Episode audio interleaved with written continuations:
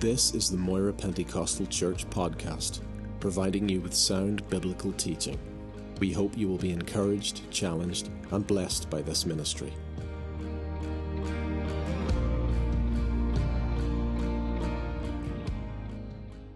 Genesis chapter 4. We'll be reading a few verses from here. Genesis chapter 4. And reading from verse 1. Now Adam knew Eve, his wife, and she conceived and bore Cain, and said, I have acquired a man from the Lord. Then she bore again, this time his brother Abel. Now Abel was a keeper of sheep, but Cain was a tiller of the ground. And in the process of time it came to pass that Cain brought an offering of the fruit of the ground to the Lord, and Abel also brought of the firstborn of his flock and of their fat. And the Lord respected Abel and his offering, but he did not respect Cain and his offering. And Cain was very angry, and his countenance fell. So the Lord said to Cain, Why are you angry? Why has your countenance fallen? If you do well, will you not be accepted? And if you do not well, sin lies at the door, and its desire is for you, but you should rule over it. Now Cain talked with Abel his brother, and it came to pass when they were in the field that Cain rose up against Abel his brother and killed him. Then the Lord said to Cain, Where is Abel your brother? And he said, I do not know. Am I my brother's keeper? And he said, What have you done? The voice of your brother's blood cries out to me from the ground. So now you're cursed from the earth, which has opened its mouth to receive your brother's blood from your hand. When you tell the ground, it shall no longer yield its strength to you. A fugitive and a vagabond you shall be in the earth. And Cain said to the Lord, My punishment is greater than I can bear. Surely you have driven me out this day from the face of the ground, and I shall be hidden from your face. I shall be a fugitive and a vagabond on the earth. And it will happen that anyone who finds me will kill me. And the Lord said to him, Therefore, whoever kills Cain, vengeance shall be taken upon him sevenfold. And the Lord set a mark on Cain, lest anyone finding him should kill him. Amen. The title of my message today is Am I my brother's keeper? Am I my brother's keeper? Cain was the first baby that was ever born on earth. And his younger brother Abel was second. What the age difference between the two was, we do not know, we were not informed. But in Genesis 5 4, it tells us that Adam and Eve had other sons and daughters, not just uh, Cain and Abel. And Cain became a farmer, and Abel became a shepherd. Both were the occupations.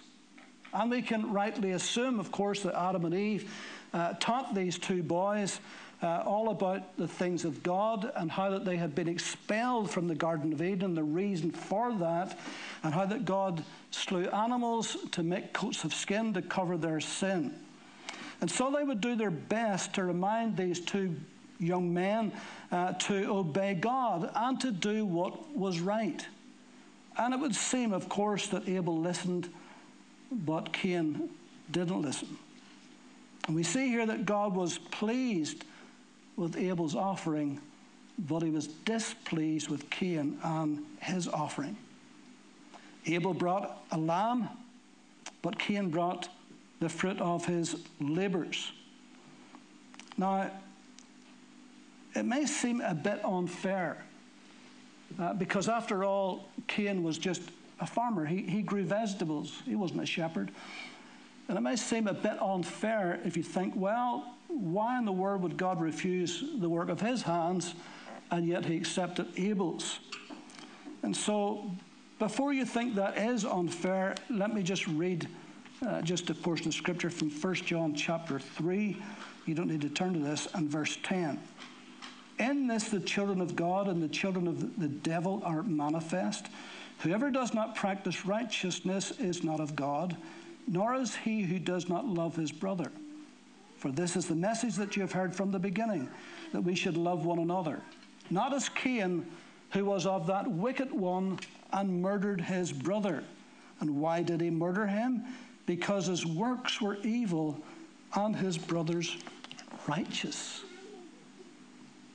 And so that tells us here that Cain was not right with God. Something was wrong. He was not like Abel.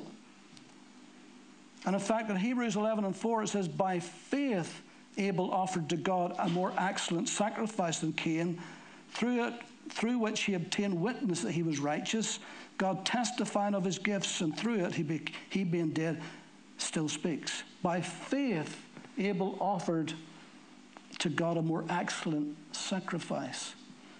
So Abel was a man of faith, a man who believed God, who trusted God, who obeyed God, who did everything he could to please God and to glorify God.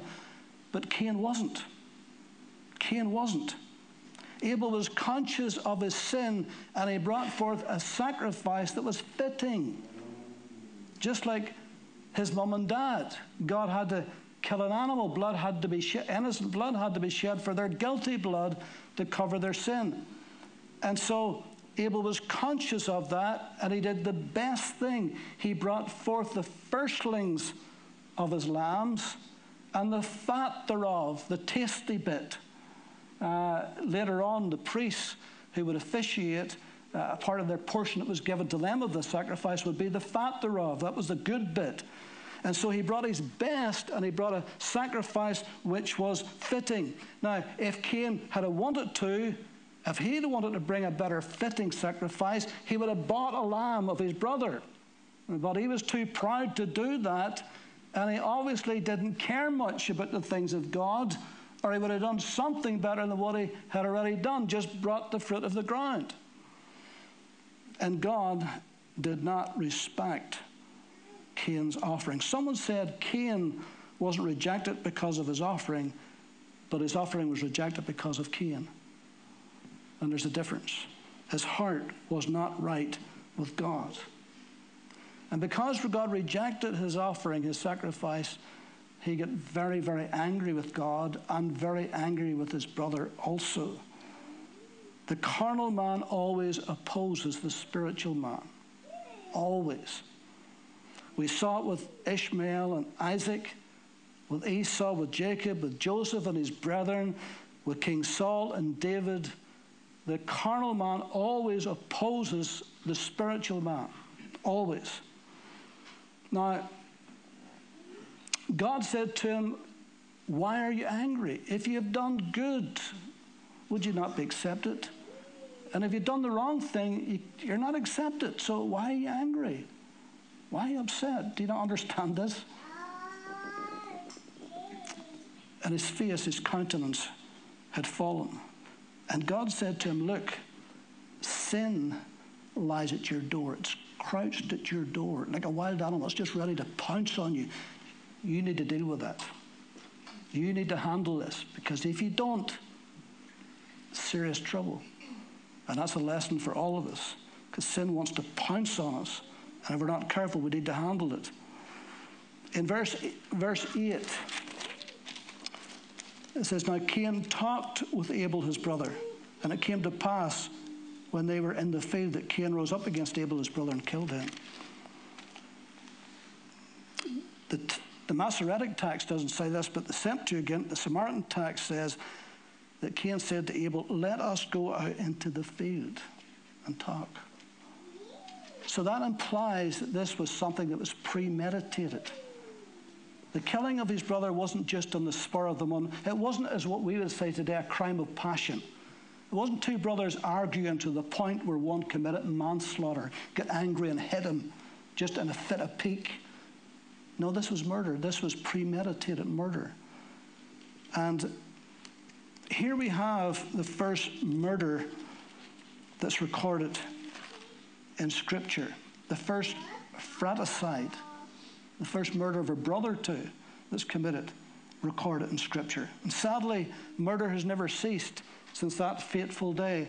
Every second of every minute, of every hour, of every day, somewhere, someplace, somebody is being murdered. And that legacy of Cain followed right into his very family line. Lamech, one of his sons, was a bigamist and a murderer and bragged about his murder as if it was nothing. And in verse 9, and the Lord said, Where is Abel your brother? And he said, I do not know. Am I my brother's keeper? That's the title of my message this morning. Am I my brother's keeper? The first question that God ever asked man was to Adam, where he says, Where are you? Remember whenever he sinned and he ran ahead from the presence of God and God came looking for him and he says, Where are you? The second question God asked man is, Where is your brother? Where are you? Where is your brother? And so, yes, we are our brother's keeper. There's a connection, and God recognizes that, and we ought to as well. So, Cain's answer, Am I my brother's keeper? It showed a, a proud, arrogant, selfish, contemptuous spirit. It mattered not to Cain that Abel was his natural brother. It mattered not that he could have been and should have been his spiritual brother in the Lord. It didn't matter to him. He could care less. You can almost hear the sarcasm and the contempt in his voice as he spits out the words, Am I my brother's keeper? I mean, what right, God, have you got to ask me about him? He's nothing to do with me. I don't care what he does or where he is. Am I my brother's keeper? And God said, What have you done? Your brother's blood cries out to me from the ground. Hmm. Abel's blood was crying out to God for justice.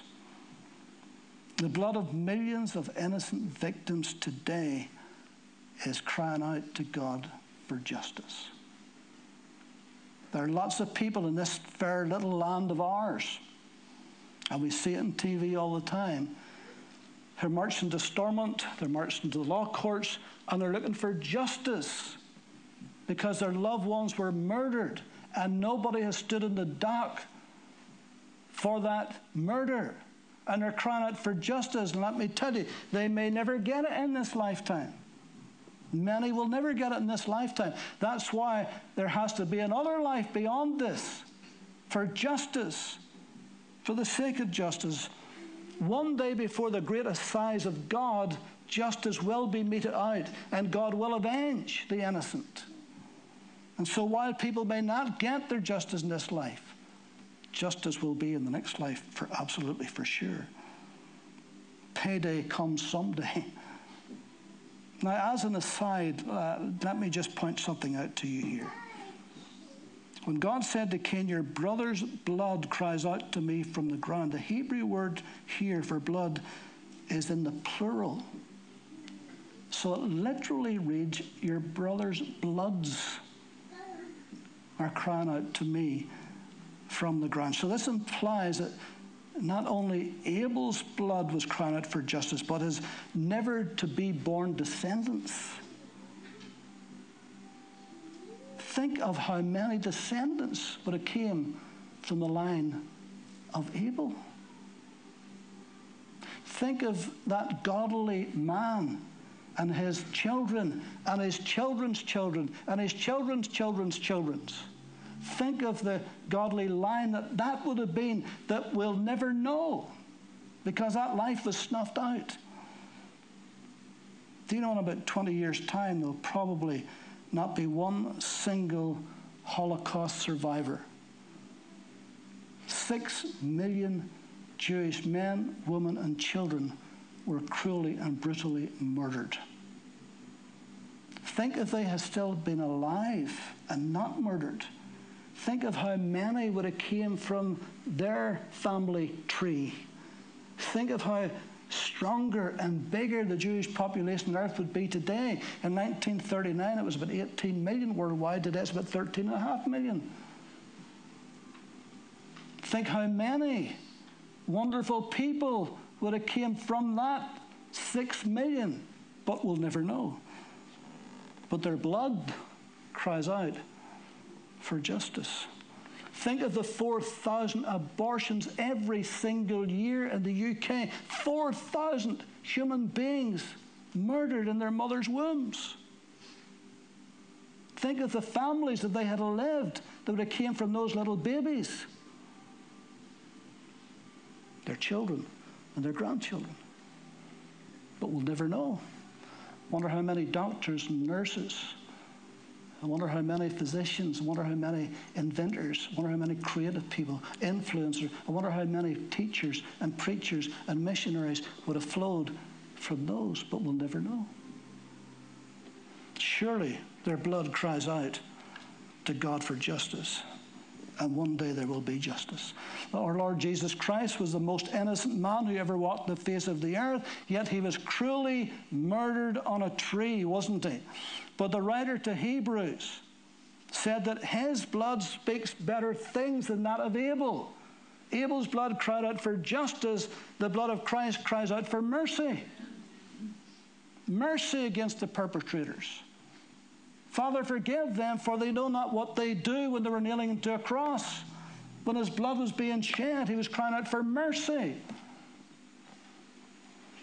Thank God for his mercy today. We wouldn't be sitting here today if it wasn't for his mercy, I can tell you that. So before we move on, let me just briefly just read a little portion of that again from verse from verse 10. He said, What have you done? The voice of your brother's blood cries out to me from the ground. So now you're cursed from the earth, which has opened its mouth to receive your brother's blood from your hand. When you tell the ground, it shall no longer yield its strength to you. A fugitive and a vagabond you shall be in the earth. And Cain said to the Lord, My punishment is greater than I can bear.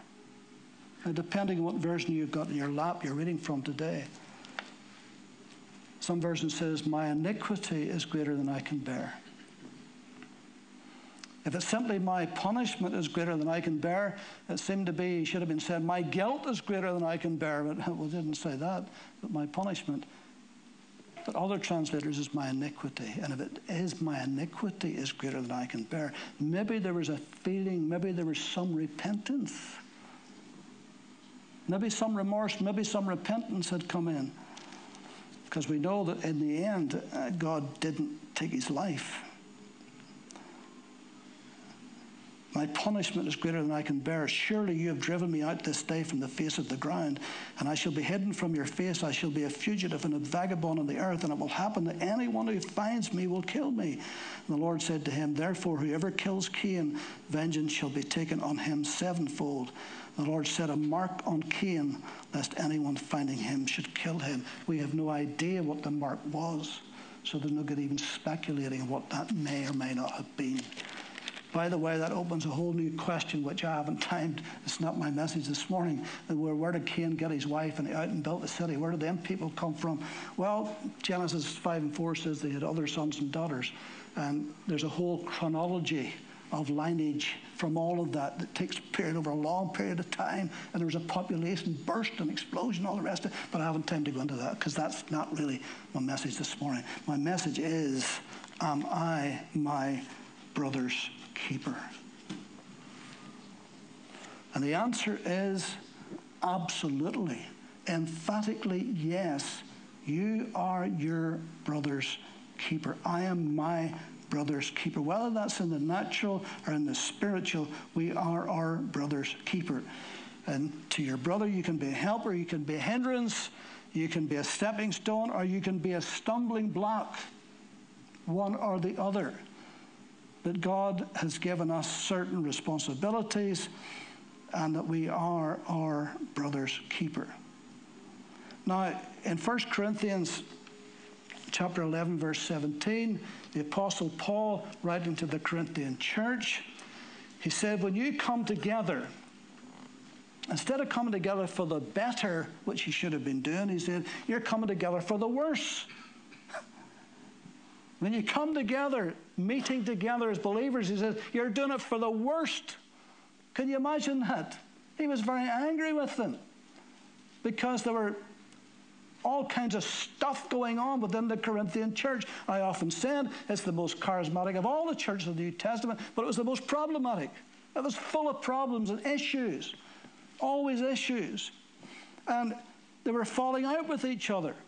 Some were taking each other to court before the unbelievers. And Paul said you should do that. You should even suffer loss instead of doing that. They were arguing who's the best preacher. Well, I, I prefer Peter, you know. I, I like Peter because he's big and bold and brash. Well, I, some, I prefer Paul because he's the teacher type. And others said, well, I, like Apollos. Apollos is just so fluent. I mean, he's some preacher. And this whole argument was going on all the time. And he says, Paul says, who are, who are you talking about? He says, I planted Apollos water, but God gives the increase. And then they're arguing about their what was happening during what was called their love feast, when they would come together and have fellowship. And out of that feast of fellowship, then they would break bread together, remembering the Lord's death, which is like our communion. Only it's less, less formal than what we do. And they were coming together, and, and the rich people who had much were bringing lots of food, and the poor people were sitting beside them, and they wouldn't share with them. And some of them were drinking to excess and were getting drunk. Can you imagine getting drunk at church? I think there's bad stuff happens in church today. That was happening then too. And so Paul writes these letters and he takes them to task and he's trying to sort them out.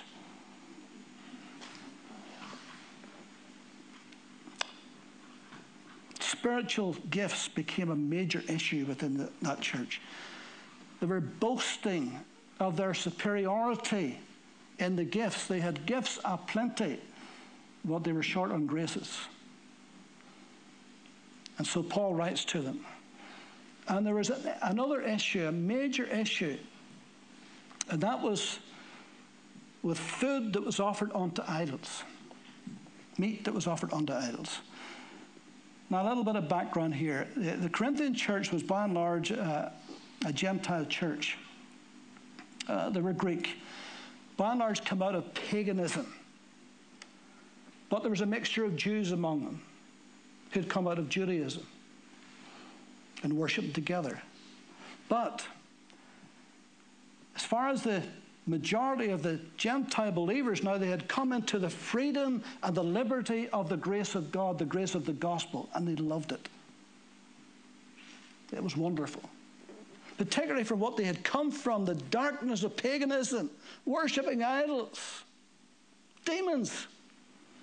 And so they come out of that and now they had the knowledge of that, and they understood the gospel, they understood their freedom, and they understood have nothing to do with idols, they mean nothing else to us anymore. Now we're worshiping the one true living God, and we've got the gospel of Christ, and we're free. But some of them who just come out of it were still struggling with this business of idols. They hadn't just the full knowledge yet of the gospel. They're saved, but they just haven't learned a lot yet. And then there was the Jews who came out of Judaism, but their problem was anything to do with idols or meat with idols was anathema to them. In fact, even the very food that they ate had to be kosher, had to be cooked certain ways, had been no blood in it, couldn't be something strangled or something that had been killed by another animal. They had all these rules and regulations from the Old Testament life, from the law they had all of that and they incorporated that into their Christian experience. So you see, there's a lot of trouble going on here in this church. I'm still talking about, am I my brother's keeper here? And so Paul is having to deal with this. And one of the classic chapters, because somebody, I forgot to bring up this other, Gary, see right there at the back, that Bible just sitting there, that other translation. Just the odd time I would use this just to, thank you. Because this sometimes just helps to clarify things a little bit for you. This is the uh, New Living Translation. 1 Corinthians chapter 8, I want you to go to that. 1 Corinthians chapter 8 is a classic chapter on Am I my brother's keeper? Say, what has this got to do with me eat meat offered on the idol? Just hold with me. All right, we're coming to you in a moment, so just hold with me. Chapter 8 of 1 Corinthians. He said, Now let's talk about food that has been sacrificed to idols. You think that everyone should agree with your perfect knowledge. So, you lot that are saved, that understand the gospel, that know the Word of God now, that understand you're free in grace, that's who he's addressing first of all. You think that everyone should agree with your perfect knowledge.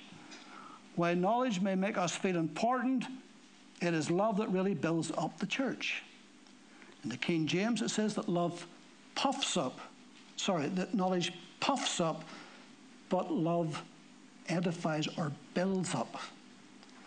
So they were puffed up with their great superior knowledge, they felt. And they were looking down their noses at those who were struggling with the whole conscience thing about meat offered unto idols.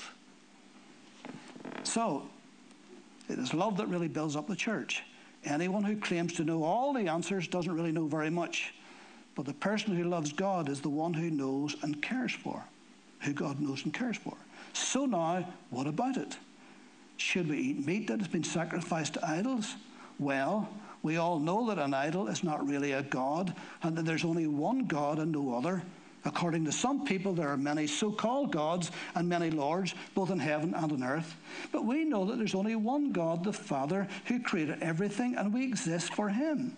And there's only one Lord, Jesus Christ, through whom God made everything, and through whom we have been given life. However, not all Christians realize this. Ah, you see, you who are further down the road with your superior knowledge, who think you know everything, he says, think about the ones who are just coming into this and they're still struggling with some issues of their past. Just like the Jews who were getting saved are still struggling with some of the, the ways their food had to be presented. and they shouldn't have been, but they were. He says, however, not all Christians realize this. Some are accustomed to thinking of idols as being real. So when they eat food that's been offered to idols, they think of it as worship of real gods, and their weak consciences are violated.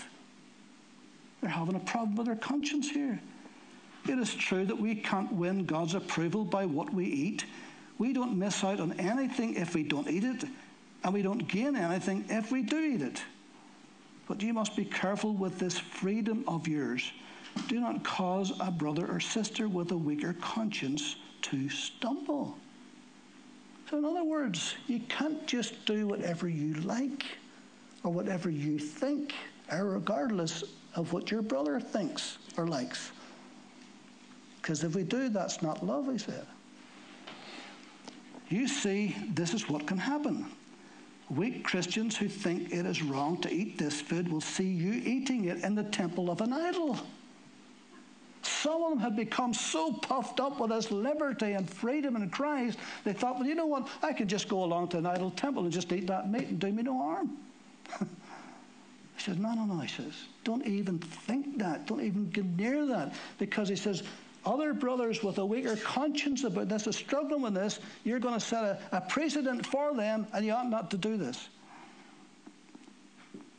you know there's nothing wrong with it, but they will be encouraged to violate their conscience by eating food that has been dedicated to the idol. So, because of your superior knowledge, a weak Christian for whom Christ died will be destroyed. Are you sinning against Christ when you sin against other Christians by encouraging them to do something they believe is wrong if what I eat is going to make another Christian sin, I will never eat meat again as long as I live, for I don't want to make another Christian stumble. Because I am my brother's keeper, and you are your brother's keeper. Now, he's not finished with this because in chapter 10, as a lead into breaking bread and Holy Communion, here's what he said in verse 14. So, my dear friends, flee from the worship of idols. You're reasonable people. Decide for yourselves if what I'm about to say is true. If we bless the cup at the Lord's table, aren't we sharing in the benefits of the blood of Christ? When we break the loaf of bread, aren't we sharing in the benefits of the body of Christ? And when we all eat from one loaf, showing that we are one body, and think about the nation of Israel, all who ate the sacrifices are united by the act. What am I trying to say? Am I saying that the idols to whom these pagans bring sacrifices are real gods and that these sacrifices are of some value? No, not at all. What I am saying is that these sacrifices are offered to demons, not to God, and I don't want any of you to be partners with demons. You cannot drink from the cup of the Lord and the cup of demons too. You cannot eat at the Lord's table and at the table of demons too. What? Do you dare to rouse the Lord's jealousy as Israel did? Do you think we are stronger than he is? Now, notice this. You say, I am allowed to do everything. Sorry, I'm allowed to do anything. You see, there's Christians with this attitude now. I'm in Christ. I am free. I have grace. I'm not under the law. I can do anything. Hmm. Listen to what Paul says. You say, I'm allowed to do anything, but not everything is helpful. You say, I'm allowed to do anything, but not everything is beneficial. Don't think only of your own good. Think of other Christians and what is best for them. Because you're your brother's keeper. Here's what you should do you may eat any meat that is sold in the marketplace. Don't ask whether or not it was offered to idols, and then your conscience won't be bothered for the earth is the Lord's and everything in it.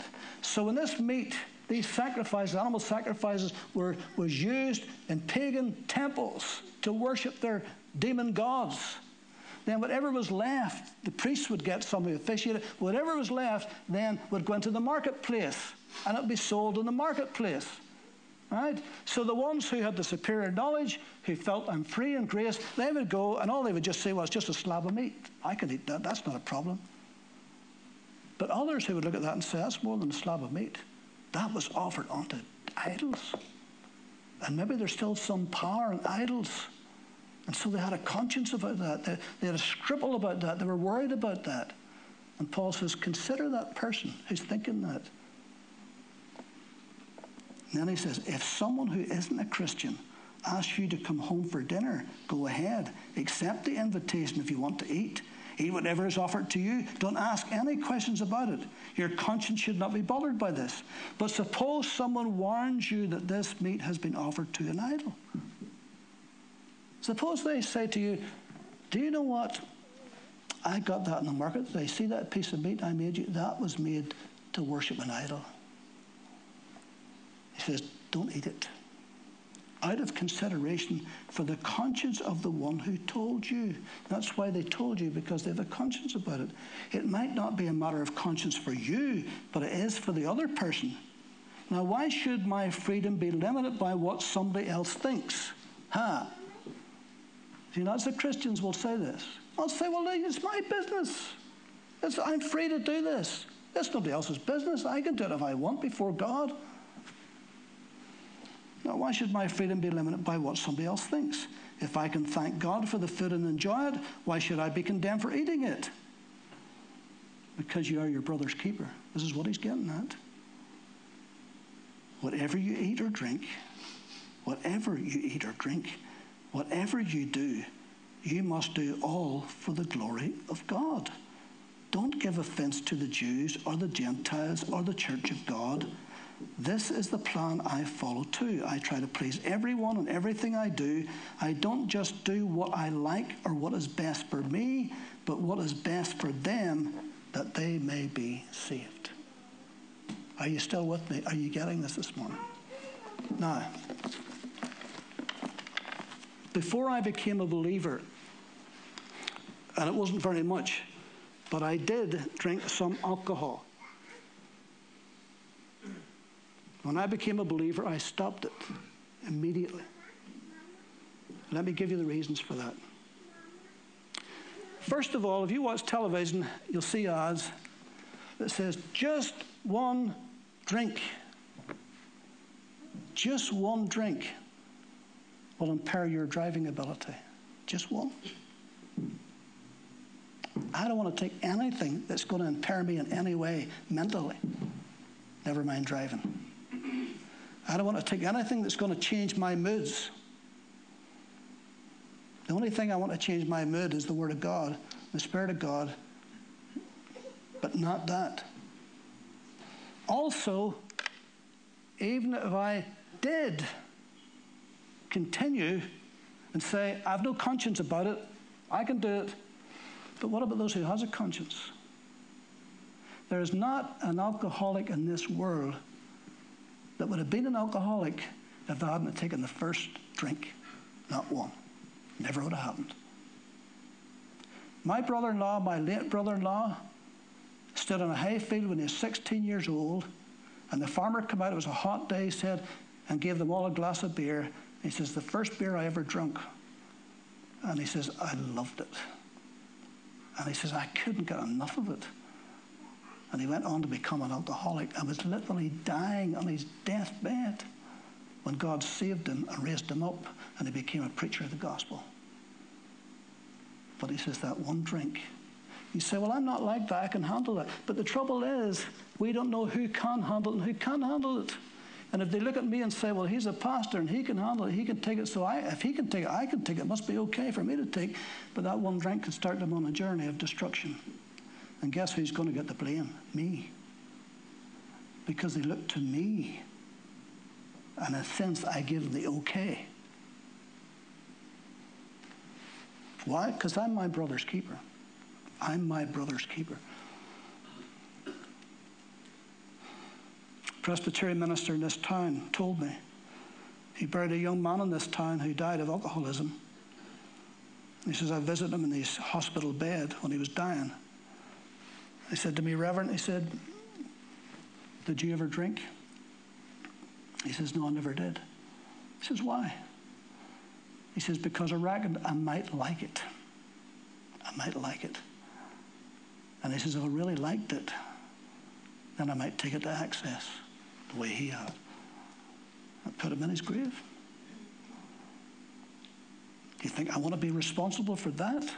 No, because I'm my brother's keeper. So there may be things that will be lawful for me, but they're not expedient.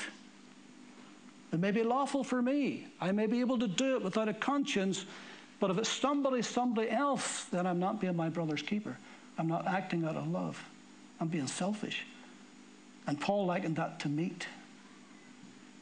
He said, I'll never eat meat again if it's going to cause somebody to stumble. stumble. I'll become a vegetarian in that case. if, if that's what it takes, he says, because I don't want anybody to stumble through my actions. Now, you could extrapolate into any area of your life.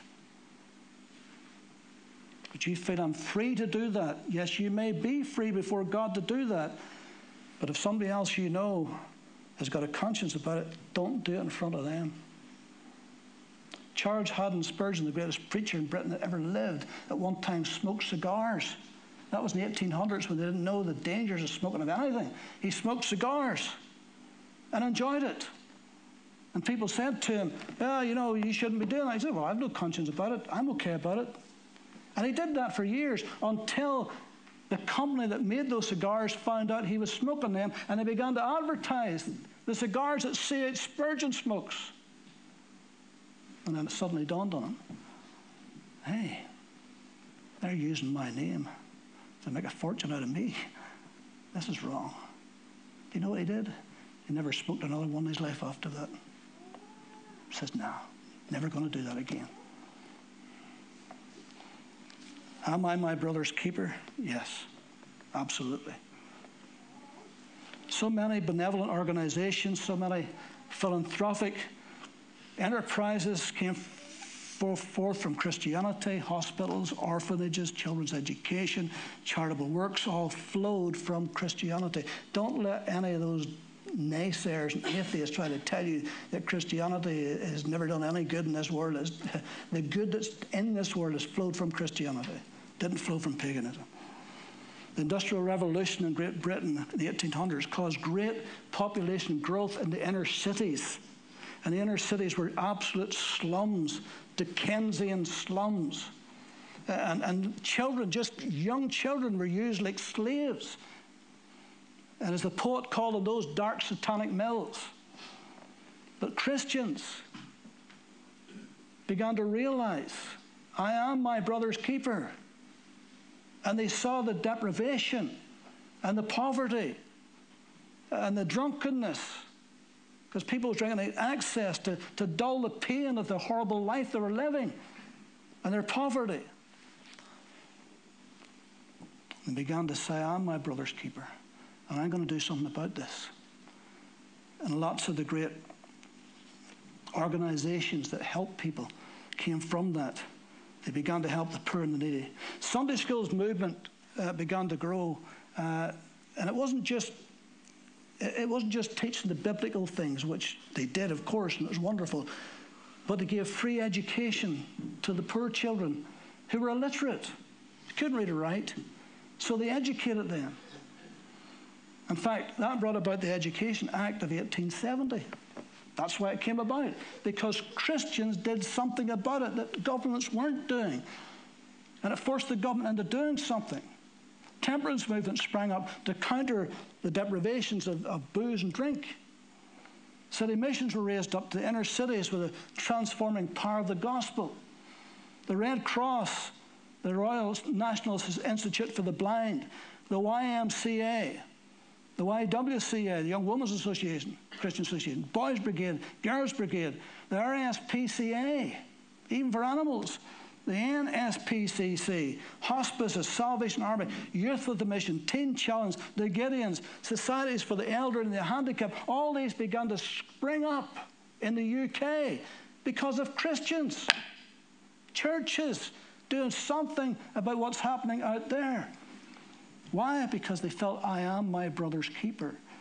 Those are just a few of the transformative organizations that began to flourish giving hope to millions and a new life with meaning and purpose. Am I my brother's keeper? Absolutely yes. Yes. Jesus fed the 5,000. He put clothes on the demonized man who was running about naked. He gave people dignity and life. So, because we are our brother's keeper, we have to preach the gospel, we have to reach the lost, we have to be salt and light in our communities, in our workplace, in our families, in our colleges or universities, in our immediate families, our flesh and blood families. We are our brother's keeper.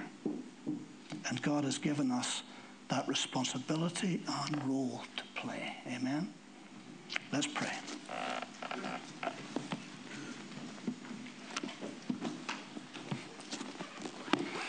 Lord, would you help us today to be our brother's keeper? To be responsible. Actively think of those who are less well off, who are unfortunate, who are struggling in life with all kinds of issues and problems and needs and difficulties. Lord, that we may lend a hand, that we may give something, reach out and bless and touch share the good news, and give bread to the hungry. And so we give you thanks this morning that you have given us not just the responsibility, but the privilege it is that you have given each of us to reach out and to be our brother's keeper. So we give you thanks for this. In Jesus' name.